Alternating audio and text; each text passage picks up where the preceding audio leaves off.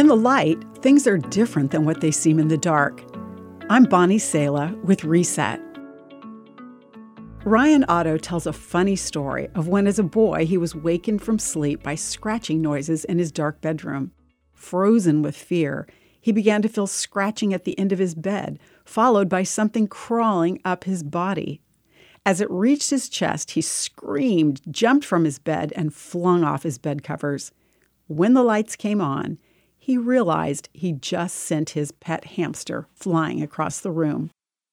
In the same way, when we view the issues of our lives in light of God's power, everything changes. Remember the story of David and Goliath? A nine foot tall giant named Goliath was terrorizing the Israelite army and their king. David, the shepherd boy, arrives just in time to watch the army run away.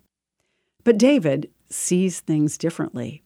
He asks, Who is this pagan Philistine anyway, that he is allowed to defy the armies of the living God?